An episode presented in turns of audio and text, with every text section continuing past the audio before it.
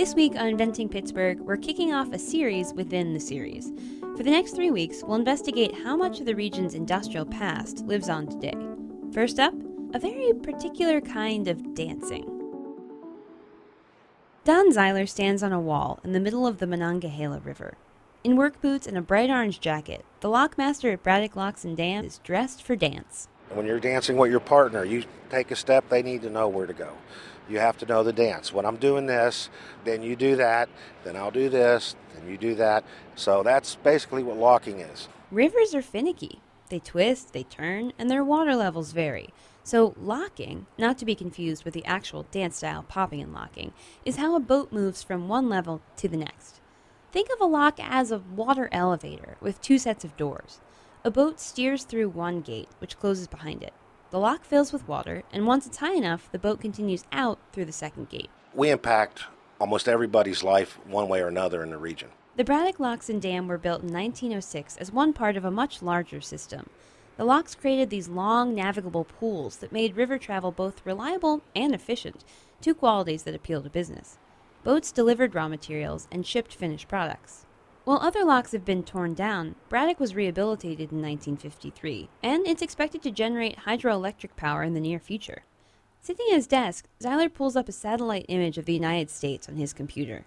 And if you look here, let's see here, we'll pull up a towboat.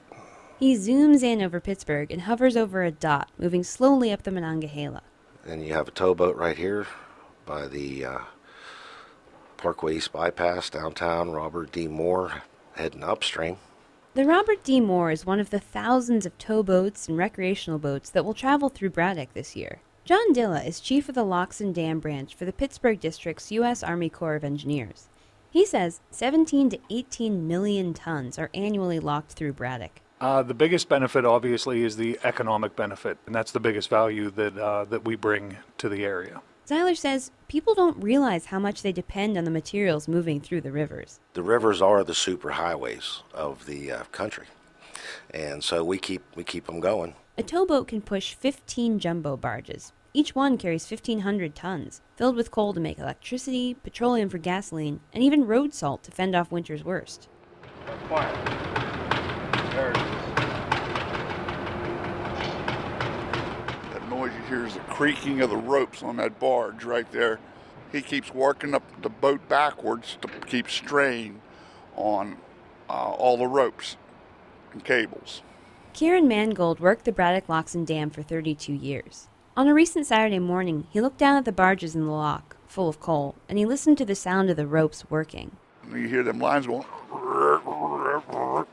It's when they get real quiet that you get scared because it's going to probably break. Mangold remembered one shift when six barges broke away from their towboat. To stop them from crashing or capsizing, Mangold and a deckhand ran the length of the wall from pin to pin, roping in the barges. So that's a long way. And you, you just don't stop. And neither does Braddock. Every day, at every hour, the locks and dam are open, moving boats up and down the river. For 90.5, WESA celebrates inventing Pittsburgh. I'm Margaret J. Krauss. UPMC is proud to support 90.5 WESA celebrates inventing Pittsburgh. UPMC, life changing medicine.